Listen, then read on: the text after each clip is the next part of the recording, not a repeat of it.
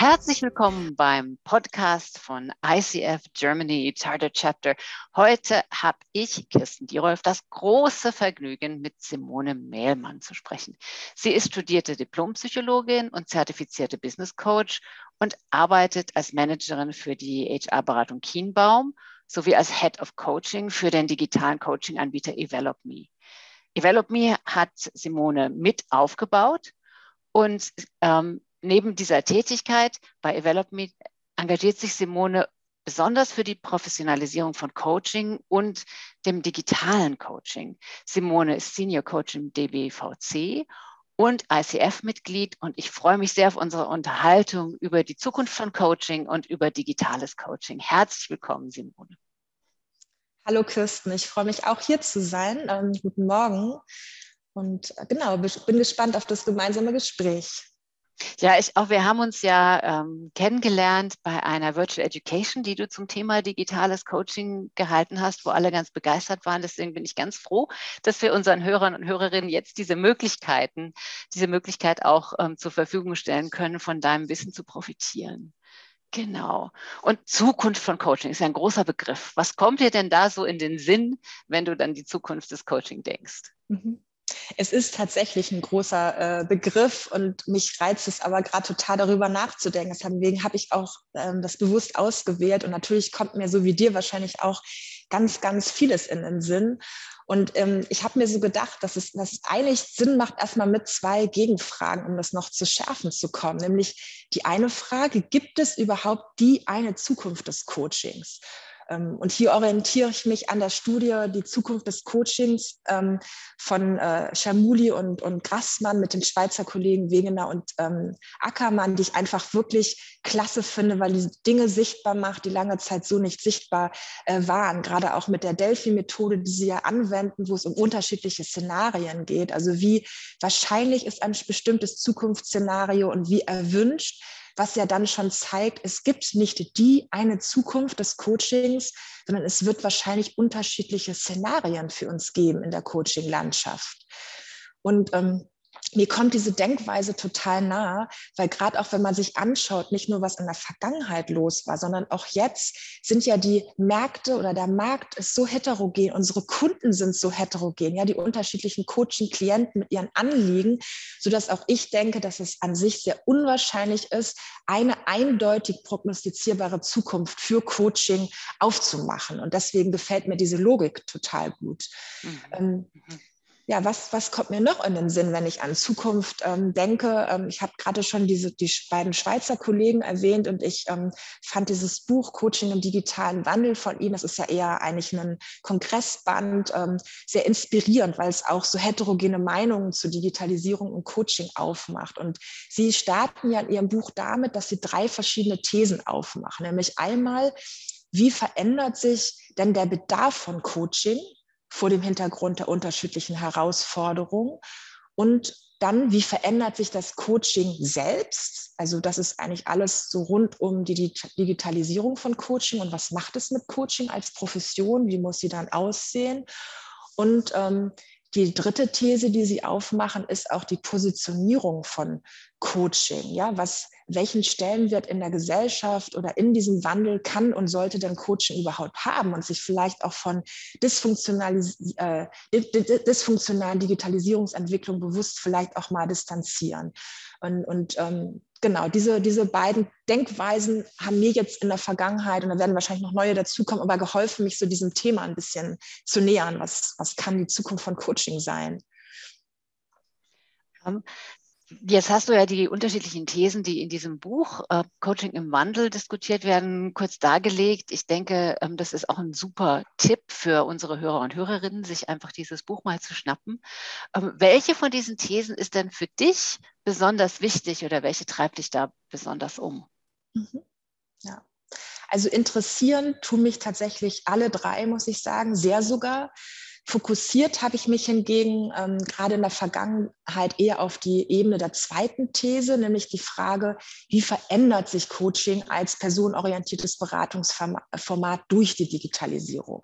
Das hat natürlich ganz stark auch mit meiner Rolle zu tun, ja, als Head of Coaching von Evaluate Me, aber auch natürlich als Business Coach in der Praxis habe ich ungefähr so vor drei Jahren angefangen, mich intensiv mit der Digitalisierung im Coaching zu beschäftigen. Das war auch die Zeit, als zumindest nach meiner Wahrnehmung auch im deutschsprachigen Raum die Szene so ein bisschen aufwachte. Viele auch andere Coaching-Plattformen sind in der Zeit entstanden. Ähm, und das war für mich einfach eine große Motivation, mich da ein bisschen intensiver mit zu beschäftigen und Ganz ähm, spannend war dann auch nochmal, als Anfang letzten Jahres sich ähm, DBVC, ähm, der Fachausschuss Coaching und digitalen Wandel, ähm, ähm, konstituiert hat und hier ein wirklich ganz lebendiger Austausch auch mit, mit Fachkollegen ähm, stattfindet. Und was ist überhaupt mein Ziel? Also du hast ja gefragt, auf welche, welche Ebene interessiert mich am meisten oder womit beschäftige ich mich bisher am meisten? Getrieben bin ich vor allen Dingen daraus einmal wirklich aus meiner Rolle heraus zu sagen, Ziel sollte es doch eigentlich sein, wenn man sich mit digitalem Coaching beschäftigt, ein qualitativ hochwertiges Coaching an den Markt zu bringen. Also das ist, glaube ich, wirklich so eine sehr persönliche und gleichzeitig professionelle Frage, die mich umtreibt, aber auch als Business Coach, also auch aus dem Operativen heraus zu sagen, ähm, ich möchte gerne einen Beitrag leisten, ja, zur Professionalisierung von digitalem Coaching, wenn ich selbst auch digital unterwegs bin. Mhm. Das ist ja sehr spannend. Also ähm, im Grunde geht es, wenn ich dich richtig verstanden habe, nicht um digitales Coaching an sich, sondern um gutes Coaching mit digitalen Mitteln, kann man das so sagen? Ich glaube, da hast du das ganz gut erkannt, was mich umtreibt. Ja, also ich, ich äh, habe ja auch mich schon mit, mit Coaching viel beschäftigt, bevor ich dann äh, mich mit digitalem Coaching beschäftigt habe und das eigentlich immer so eine Leitfrage für mich war. Ja, also was ist eigentlich Coaching und wann ist es wirksames und gutes Coaching? Genau. Mhm. Mhm. Spannend, spannend. Ähm, und äh, du hast ja jetzt diese unterschiedlichen Ebenen von Zukunft des Coachings aufgegriffen. Ähm, digitales Coaching war eins. Ähm, Gibt es für dich noch weitere Trends im Markt, die du jetzt das unabhängig von Germuli und äh, dem Buch beobachtest, äh, die vielleicht wichtig wären für unsere Hörerinnen und Hörer? Mhm. Ja, ich kann gern noch ein paar Dinge sagen. Ich denke, viele davon sind auch wiederum assoziiert mit der Digitalisierung. Ähm, und es hat natürlich keinerlei Anspruch auf Vollständigkeit. Und ähm, wahrscheinlich werde ich auch nicht drum rumkommen, nochmal die Studie zu zitieren, weil ich sie wirklich super finde. Und sie ist, glaube glaub ich, auch gerade das, was so äh, en vogue und am Puls der Zeit ist zu dieser Frage. Ähm, aber ich, ich, ich versuche es einfach mal. Ja. Und ähm, zwar, was ich so wahrnehme, ähm, würde ich sagen, dass dieser, so es gab ja schon gerade an dieser Anfangszeit der Plattform so einen großen Aufschrei. Also ich habe so wirklich empfunden, oh, Plattform, Coaching-Plattformen, Coaching digitalisiert sich. Und ich habe es auch stark so wahrgenommen, dass es so eine, ein Pool war. Ja? Also es war irgendwie einerseits ähm, digitales Coaching, super, wir müssen sowieso digitalisieren, klar auch Coaching. Und das war teilweise aber aus meiner Sicht auch etwas glorifiziert und unreflektiert, weil natürlich alles Gute auch Nachteile hat. Und die andere Sparte, die ich so gesehen habe, waren Leute, die haben da kategorisch gesagt, das ist was Schlechtes. Ja, das war einfach massiv kritisiert und da erlebe ich jetzt eine Beruhigung und auch dass digitales Coaching an sich salonfähiger wird. Ähm, da hat kann, können wir wahrscheinlich äh, so festhalten, auch alles rund um Corona noch zu beigetragen, weil die, der Beginn war ja weit vor Corona, aber durch die veränderten Rahmenbedingungen, wie wir coachen konnten, ähm, ist es einfach auch so, dass die Lager von denen, die es nie gemacht hätten, vielleicht auch gezwungen waren und jetzt auch positive Erfahrungen gemacht haben. Und andere sagen, ich habe jetzt so viel virtuell gearbeitet, jetzt muss ich auch mal wieder physisch mich treffen, so dass auch eine Annäherung stattfindet. Und vor allen Dingen die Frage halt inzwischen viel mehr ist nicht, ob wir digital coachen coachen, sondern wie. Das ist eine Beobachtung, die ich ganz stark ähm, mache. Genau. Und ich habe ja auch selber mal so definiert und dabei bleibe ich auch, dass digitales Coaching eben weder besseres noch schlechteres Coaching ist, sondern es ist anders. Ja. Und wir müssen uns eher fragen, was ist denn das anders und wie ist es? Und ähm, da, wie es auch vorhin, als du nochmal nachgefragt hast, gesagt hat, immer mit dem Anspruch, wie kann denn dieses, diese Art von Coaching maximal wirksam sein und wie können wir dann auch definierte Qualitätsstandards einhalten, wenn wir auf diese Art und Weise coachen. Ähm, ja, jetzt habe ich über diese Beruhigung oder scheinbare Beruhigung im Markt gesprochen. Jetzt habe ich letztens so gedacht, eigentlich muss man natürlich auch aufpassen, dass das nicht zu so einer Art puren Integration führt, ohne das noch weiter zu entwickeln und auch kritisch zu hinterfragen. Und da nehme ich nochmal ein Zitat auch von den Wegener und Kollegen, weil ich das wirklich klasse finde. Die sagen nämlich in dem Buch, Coaching als personenorientiertes Beratungsformat muss sich im Zuge der Digitalisierung selbst weiterentwickeln, aktualisieren und teils neu erfinden.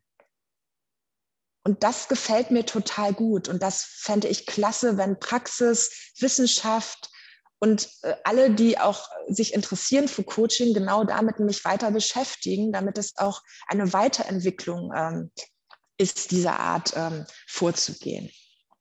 So, ich habe schon weggenommen, was sind äh, Trends. Ich muss noch mal zur Studie kommen, weil ich auch diese, diese einen drei der großen Trends, die hier beobachtet wurden, so exakt aus meiner Praxis bestätigen kann. Das eine ist die Designkompetenz. Also die, es wurde ja herausgefunden, dass, oder das heißt, was heißt herausgefunden? Die Experten sagen, dass es sehr wahrscheinlich ist, dass Designkompetenz sehr, sehr wichtig sein wird, dass wir also unsere Coaching-Prozesse sehr volatil gestalten werden. Das machen wir jetzt jetzt schon und es wird zukünftig noch wichtiger werden, nämlich uns zum einen individuell und situativ auch anzupassen auf die Bedarfe der Klienten und gleichzeitig auch dieses ganze Repertoire der Methoden und Formate auszuschöpfen. Also sowohl räumlich treffen, physisch, ja, dann telefonisch, über Video, online, asynchron, synchron. Also bin ich als Person involviert oder bin ich nicht als Person involviert?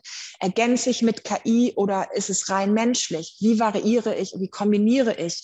Sind das lange Sessions oder kurze? Habe ich hochfrequente Setups oder mit begleite ich eher im Sinne von Sparing über einen längeren Zeitraum und so weiter und so fort. Und ich finde, das ist mega spannend. Also wir haben ja jetzt auch gerade die ganze Diskussion, nachdem Digitalisierung so im Fokus stand, dieses Hybride. Wie vereinen wir eigentlich diese scheinbaren Gegensätze? Und das finde ich trifft sich auch so in diesem Trend dieser, dieser Designkompetenz. Und ähm, da gehe ich ganz stark von, von aus, dass es so sein wird. Gleichzeitig habe ich den Wunsch und denke, das wird super wichtig sein, dass wir gerade bei diesem Fokus auf Kundenorientierung nicht opportun und uns im Wind des Marktes bewegen. Weil nur weil ich kundenorientiert arbeiten kann, sollte ich es nicht unbedingt tun, sondern immer auch diesen Professionsstandard haben. Was ist denn das Beste jetzt für diese Person und für das Anliegen oder auch wenn Organisationen eingebettet sind, für, den, ähm, für die Kundenorganisation, die beauftragt? Das finde ich als essentiell. Also ich denke, dass man das damit zudenken sollte, wenn man von Designkompetenz spricht. Ähm, dann wird hier auch genannt, ähm, die Change- und Organisationsexpertise von Coaches. Und das würde ich eins zu eins so unterschreiben. Es reicht nicht, sich auf die Person zu konzentrieren. Ich muss verstehen, und das war eigentlich gestern schon so und heute, aber es wird morgen umso wichtiger, in welchen Kontexten sich die Menschen bewegen. Weil wir wissen es alle, es sind gerade massive Umwälzungen und die Organisationen unterliegen massiven Transformationen und man muss einfach eine Affinität dazu haben, zu verstehen und verstehen zu wollen, wie auch diese Organisation sich transformiert, um die Person bestmöglich durch den Coaching-Prozess begleiten ähm, zu, zu können. Genau. Was das ist ja auch, ähm, das ist ja auch ja. in den neuen ICF-Kernkompetenzen ganz mhm. stark mhm. verankert. Also mhm. das ist eine, ich glaube, das ist eine Entwicklung, ähm, die sich weltweit vollzieht, mehr hin zum systemischen, zum zum ähm, Einbeziehen des Kontexts und weniger jetzt äh, die Person als Atom, als Monade, die also quasi irgendwo eine kleine Insel ist. Aber ich habe dich mhm. unterbrochen, wollte das nur nochmal unterstreichen, weil ja. das so ein schöner Connex zur ICF ist. Ja, nee, total gerne. Genau. Ja, ich mache nochmal weiter, was ich auch beobachte ähm, am Markt oder wovon ich auch denke, dass es zukünftig noch wichtiger sein wird. Und zwar habe ich den Eindruck, dass auch Coaching den rein berufsbezogenen Kontext immer stärker verlässt. Das heißt nicht, dass die Co Coachings nicht per se auch berufsbezogen sind im Business-Kontext. Das sind sie, aber man merkt, dass die Menschen sich häufig auch stärker selbst noch einbringen mit dem, was links und rechts zu dem der Rolle, ich bin jetzt hier in meinem Job ist. Und ich habe das, als, als ich ähm, mich auch nochmal jetzt vorbereitet habe auf unser Gespräch, nochmal intensiv darüber nachgedacht, nicht nur dieses Trend aufzumachen, sondern zu überlegen, was können dann auch Ursachen sein. Und habe einfach mal so überlegt, eine Möglichkeit könnte ja auch sein, gerade weil die Komplexität so steigt in der Arbeits- und Lebenswelt und diese ganze Diskussion rund um auch New Work, New Leadership, dass Menschen immer mehr auch sich selbst als ganze Person einbringen. Einmal, weil sie gezwungen sind, weil die Arbeitsweisen anders sind, aber auch, weil sie es möchten, ja, und weil wir auch stärker in Ganzheitlichkeit uns bewegen als vielleicht noch vor, vor 10 oder 20 ähm, Jahren. Und zwangsläufig sind denn die Themen auch breiter, ja, wenn ich mich als ganze Person mit verschiedenen Rollen ein, ähm, bringe. Was glaube ich noch, womit das zu tun hat? Coaching ähm, demokratisiert sich ja immer stärker und es sind immer mehr und immer unterschiedlichere Menschen unterschiedlicher Ebenen in einer Organisation, die in den Genuss von Coaching kommen. Und unweigerlich steigt damit ja auch die Themenvielfalt und der Fokus auf was, wie sehe, reflektiere ich denn mein, meine, meine Rolle überhaupt? Und ähm, gleichzeitig beobachten wir ja auch, dass Coaching immer stärker an diesem Bereich des Wellbeings diffundiert. Also ich finde das schon interessant, wenn man was zu Coaching liest, ganz auch auf so Schlagworte wie Resilienz, Achtsamkeit. Das fällt mir gerade in letzter Zeit enorm auf. Ähm, und hier finde ich es total wichtig, das ist eher jetzt noch so ein neuer Gedanke, also neben dieser, dieser Ursachen, versuchten Ursachenanalyse, dass wenn ich nämlich das beobachte und auch der Markt anbietet, das ganz wichtig ist und noch sein wird, zu unterscheiden bei meinen Klienten zwischen der, ich sag mal, profanen Selbstoptimierung und Entfaltung, wie wir sie, weil wir einfach Potenziale entfalten wollen mit individueller Personalentwicklung oder ob ich auch Personen habe, die mit Anliegen kommen, die eher im psychotherapeutischen Kontext verlagert sind. Und deswegen wird es, und ähm, das ist ja auch ein Ergebnis der Studie, und das würde ich auch nochmal so betonen wollen, total wichtig, dass Coaches über fundierte psychodiagnostische Kompetenz verfügen, ja, und ihren eigenen Kompetenzrahmen nicht überschreiten zum einen und zum anderen auch tatsächlich in der Lage sind, dann vielleicht auch Coaches abzulehnen, genau aus dem Grund, weil sie sagen, das ist jetzt hier nicht mehr der Bereich. Das sind Themen, die solltest du woanders klären. Da kommst du für dich viel wertvoller und nachhaltiger ähm, voran. Ähm, dann, ohne dass ich, dass ich da jetzt die, die, äh, die, die ähm, Mega-Expertin in der Tiefe bin, aber ich will das äh, Thema KI nicht ähm, unerwähnt lassen. KI wird, und das wissen wir alle, irgendwann demnächst einen festen Bestandteil in unser aller Coaching einnehmen. Und auch hier wird es total wichtig sein, dass wir als Coaches über diagnostische Kompetenz verfügen. Weil nur weil es eine KI gibt, heißt es ja nicht, dass der gesamte Prozess gemacht wird.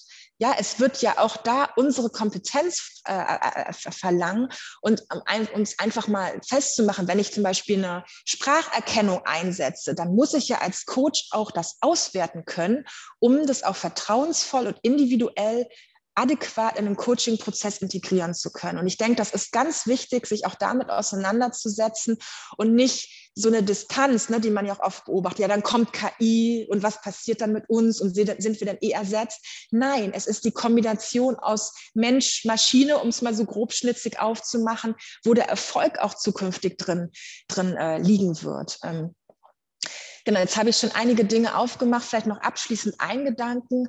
Ähm, wenn wir einerseits beobachten, dass sich Coaching demokratisiert und Coaching einer immer breiteren äh, Masse an Mitarbeitenden auch äh, zukommt, dann ähm, muss ich sagen, beobachte ich gleichzeitig auch, dass wir mit Coaching eher wegkommen von der individuellen Personalentwicklungsmaßnahme für Einzelne und Organisationen heute viel stärker Coaching für ganze Führungskräfte, Kohorten auch anbieten, gerade weil sie merken, wir haben so massive Transformationsprozesse und Coaching ist einfach eine wunderbare Art, den, dem Einzelnen auch bei dieser Veränderung zu helfen und schlichtweg auch Entlastung zu verschaffen.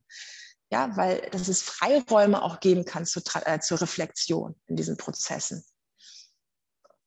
Ja, also kann ich, kann ich nur unterstreichen und finde es, finde es ganz wichtig, dass du das erwähnst. Ähm, und das, das führt vielleicht auch zu einer anderen Frage jetzt jenseits vom digitalen Coaching. Du wolltest ja als Podcast-Titel gerne Zukunft des Coaching und nicht rein fokussiert jetzt auf digitales Coaching.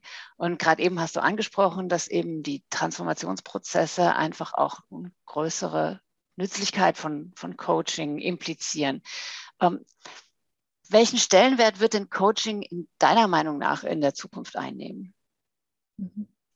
Also auch hier bin ich, würde ich erstmal wieder bescheiden unterstreichen wollen, dass alles kann nur ein Tropfen auf den heißen Stein sein. Ja, aber das ist ja so ein super galaktisches ähm, Thema. Deswegen teile ich einfach mal ein paar Ideen, die ich mir bisher gemacht habe, wo ich auch ja, neugierig quer und spannend mit anderen in Austausch äh, zu kommen, vielleicht auch an anderer Stelle.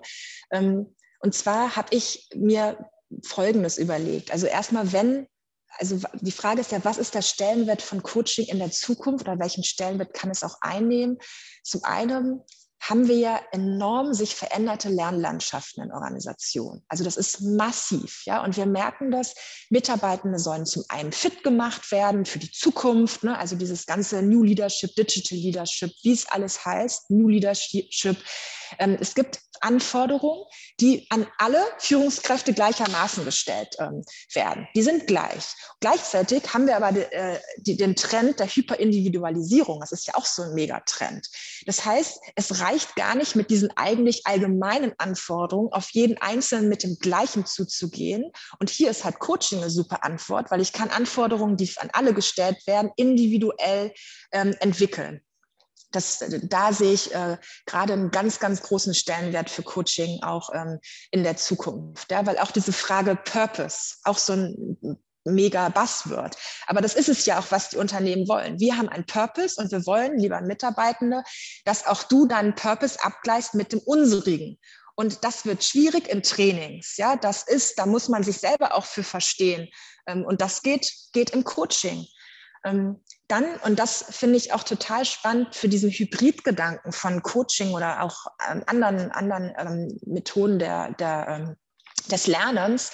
Wir, wir wissen ja, dass reines Selbstlernen mit Apps selten so gut funktioniert, wie wir es gerne hätten. Das würde ich jetzt einfach mal hier so auch frech konstatieren.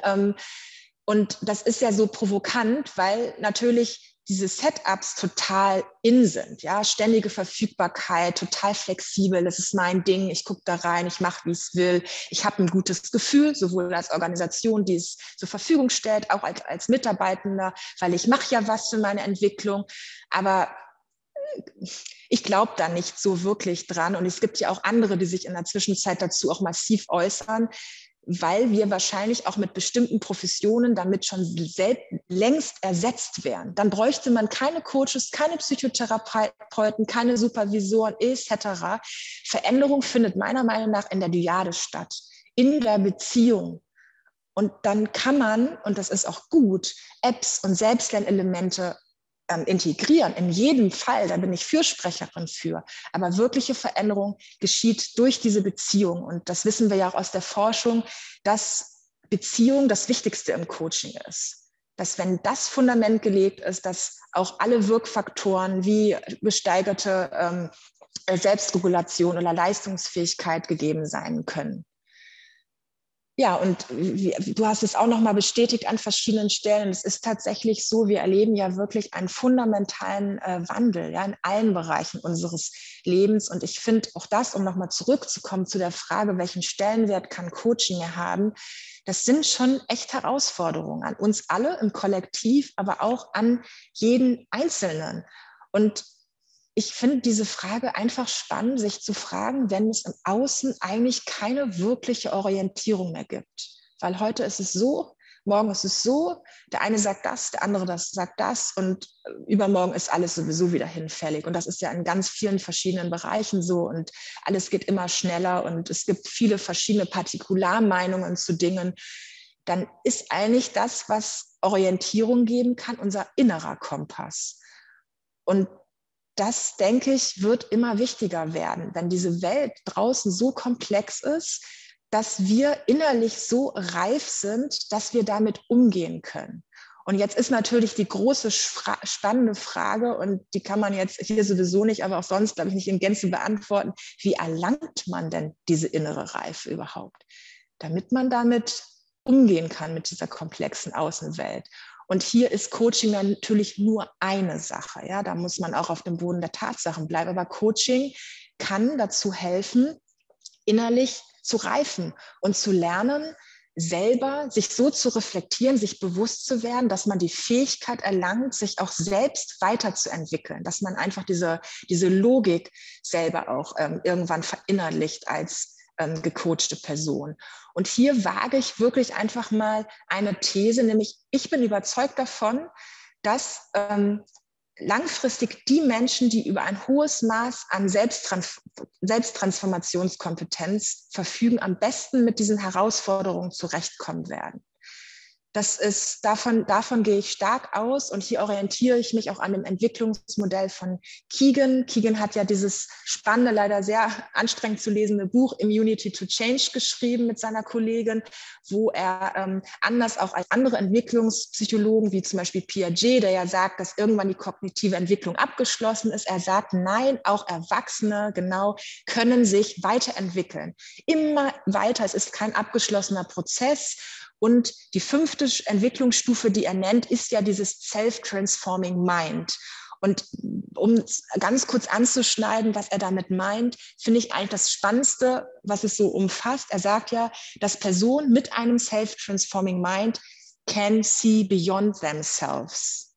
Und das finde ich einfach eine total schöne Formulierung, weil das heißt im Prinzip wie so eine Metaebene, sie überblicken Situationen, Systeme und auch die eigene Rolle über ein Maß über sich selbst hinaus. Das klingt jetzt irgendwie sehr abstrakt, aber letztendlich meint es, dass ich zum Beispiel mit Widersprüchen umgehen kann. Ich kann sie nebeneinander stehen lassen. Ich kann es aushalten, dass es verschiedene Wahrheiten gibt. Ich kann in mir konsistent sein, während alles drumherum unvollständig ist. Und ähm, das finde ich total erstrebenswert, dass auch Coaching weiterhin dabei unterstützt, Menschen in so einen Zustand zu bringen. Und vielleicht kann man den nicht dauerhaft haben, aber zumindest in Situationen, wo man komplexe Entscheidungen zum Beispiel treffen muss, dass man diesen Status ähm, ein, einnehmen kann, weil dieses Erlernen von dem Umgang mit Unsicherheit so, so wichtig ist. Und hier hat es auch letztens, das fand ich, habe ich, will ich auch nochmal mit reinbringen, weil ich es so, so, so schön und so treffend fand, habe ich von Klaus Eidenschink so einen tollen, tollen Satz gelesen, der hat nämlich formuliert, man kann sicher werden durch Kontrolle oder man wird sicher durch Kompetenz im Unsichersein. Und das finde ich mega. Und auch hier würde ich sagen, Coaching kann ein Element sein, hierbei zu unterstützen. Ähm, genau. Und ähm, insgesamt, jetzt reden wir auch schon so, so lange. Ich hatte noch andere Ideen vorbereitet, aber ich glaube, wir müssen auch zum Ende so langsam kommen. Würde ich einfach sagen, lasst uns das zusammen machen in Wissenschaft, Praxis. Ähm, alle, die mitmischen in der Coaching-Community und gemeinsam diese Zukunft gestalten und einfach offen bleiben für Ideen und ähm, ja, das Gute, das Gute vereinen, kritisch sein, aber auch daran glauben, dass wir positiv gestalten können zusammen. Was für ein schönes Schlusswort. Simone, es hat mir so viel Spaß gemacht, dir zuzuhören und dir ein paar Fragen zu stellen. Ähm, du hast auch so viele ähm, Bücher und Studien und so weiter erwähnt. Ich hoffe, dass unsere Hörerinnen und Hörer jetzt ganz geschwind an ihr Google gehen und eben auch diese Bücher wahrnehmen und lesen. Herzlichen Dank, dass du da warst. Es hat mich total gefreut. Danke dir.